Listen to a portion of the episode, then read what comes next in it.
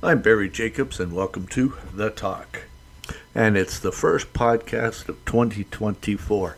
So I hope you guys all had a great Christmas, New Year's, and I'm looking forward to doing some more great content for you guys in the coming year. The last couple of days, we have been hit with, well, what the media call a polar vortex, which is what we know it as a cold snap. So, December, we had some very mild wintry conditions. It was never colder than minus 10, and it's called El Nino.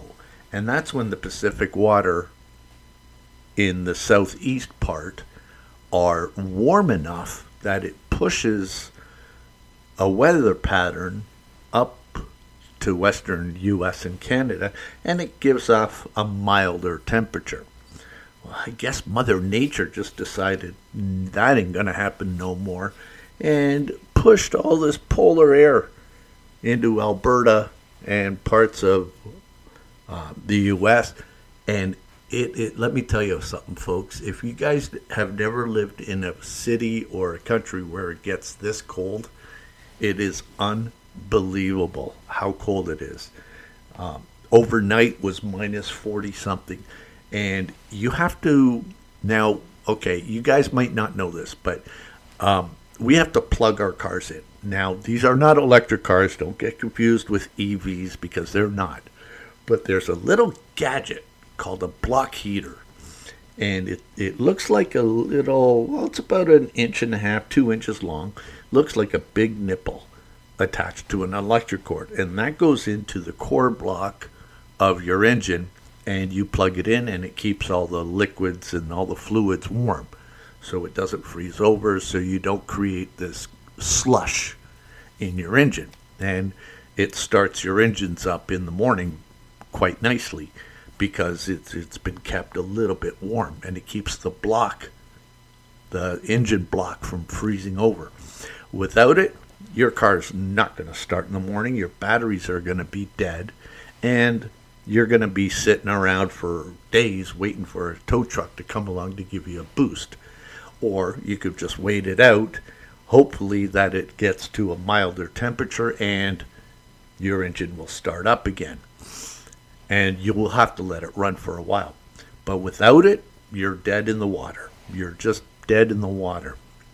But so it's been really, really cold here the last couple of days. And, you know, like nobody should be out in this weather at all. It is just too miserable out there for anything. And, you know, you could wait it out for a while, but really, you can't. You know, like you're just not going to be waiting around, you know.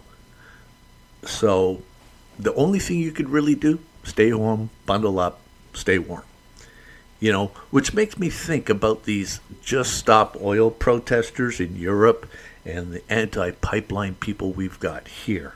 How do they stay warm? I bet you they are so thankful that they are in a nice warm house. You know, practice what you preach, okay, you idiots? Practice what you preach because you certainly are not practicing what you preach. You know, you glue your hands to the roads, you throw paint at everything you see. You know, like even in Berlin, I think it was, where they threw paint at a Christmas tree. You're throwing paint at a Christmas tree? Really? Really? You know, like, come on, guys, grow up. Stop this nonsense. You know?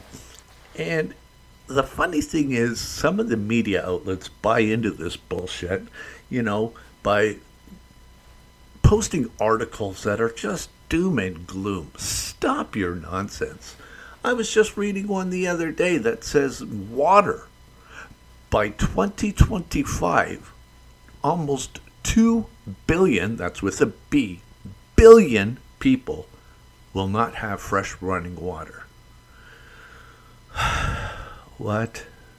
Come on, give your head a shake if you believe that nonsense in two years, not even in a year and a half, we're not going to have fresh running water? What the hell are you guys on? You, do you not realize 70 okay, so 70% of this planet is covered in water, right? Right. We can all agree on that, right? Right. Now, we can take salt water and process it and it becomes drinkable. It becomes usable. Without it, you can't drink this stuff. Like you just can't. But you can definitely process it so it is drinkable. You know, it's called boiling. yeah, you boil it and then let it cool for a while, boil it again. Granted, it takes a little bit more water to do it, but you can do it. You know, when I was in Dubai at the mall, they have a, uh, a ski slope, and that's with fresh running water. Now, there is no fresh water in Dubai, it's salt water. So, what they have to do is they bring it in, it goes through a filtration system to get rid of all the salt, and you've got fresh water.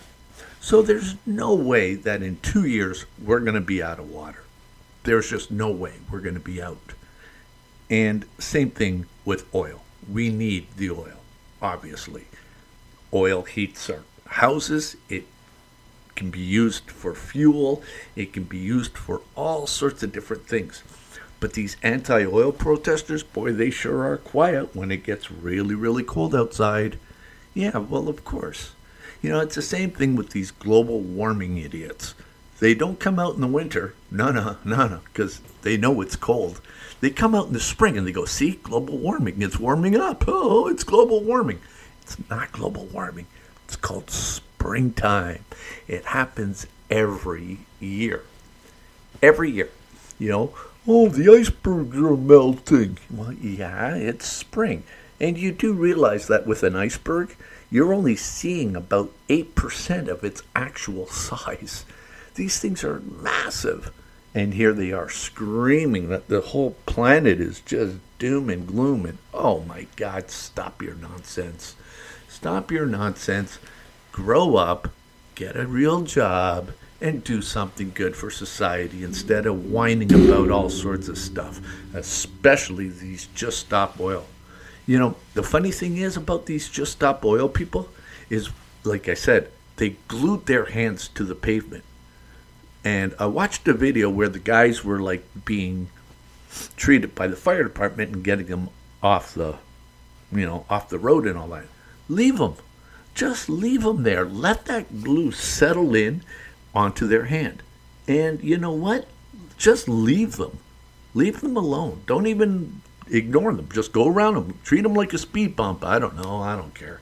But, you know, for those of you that are these just stop oil people and all that stuff, get a life.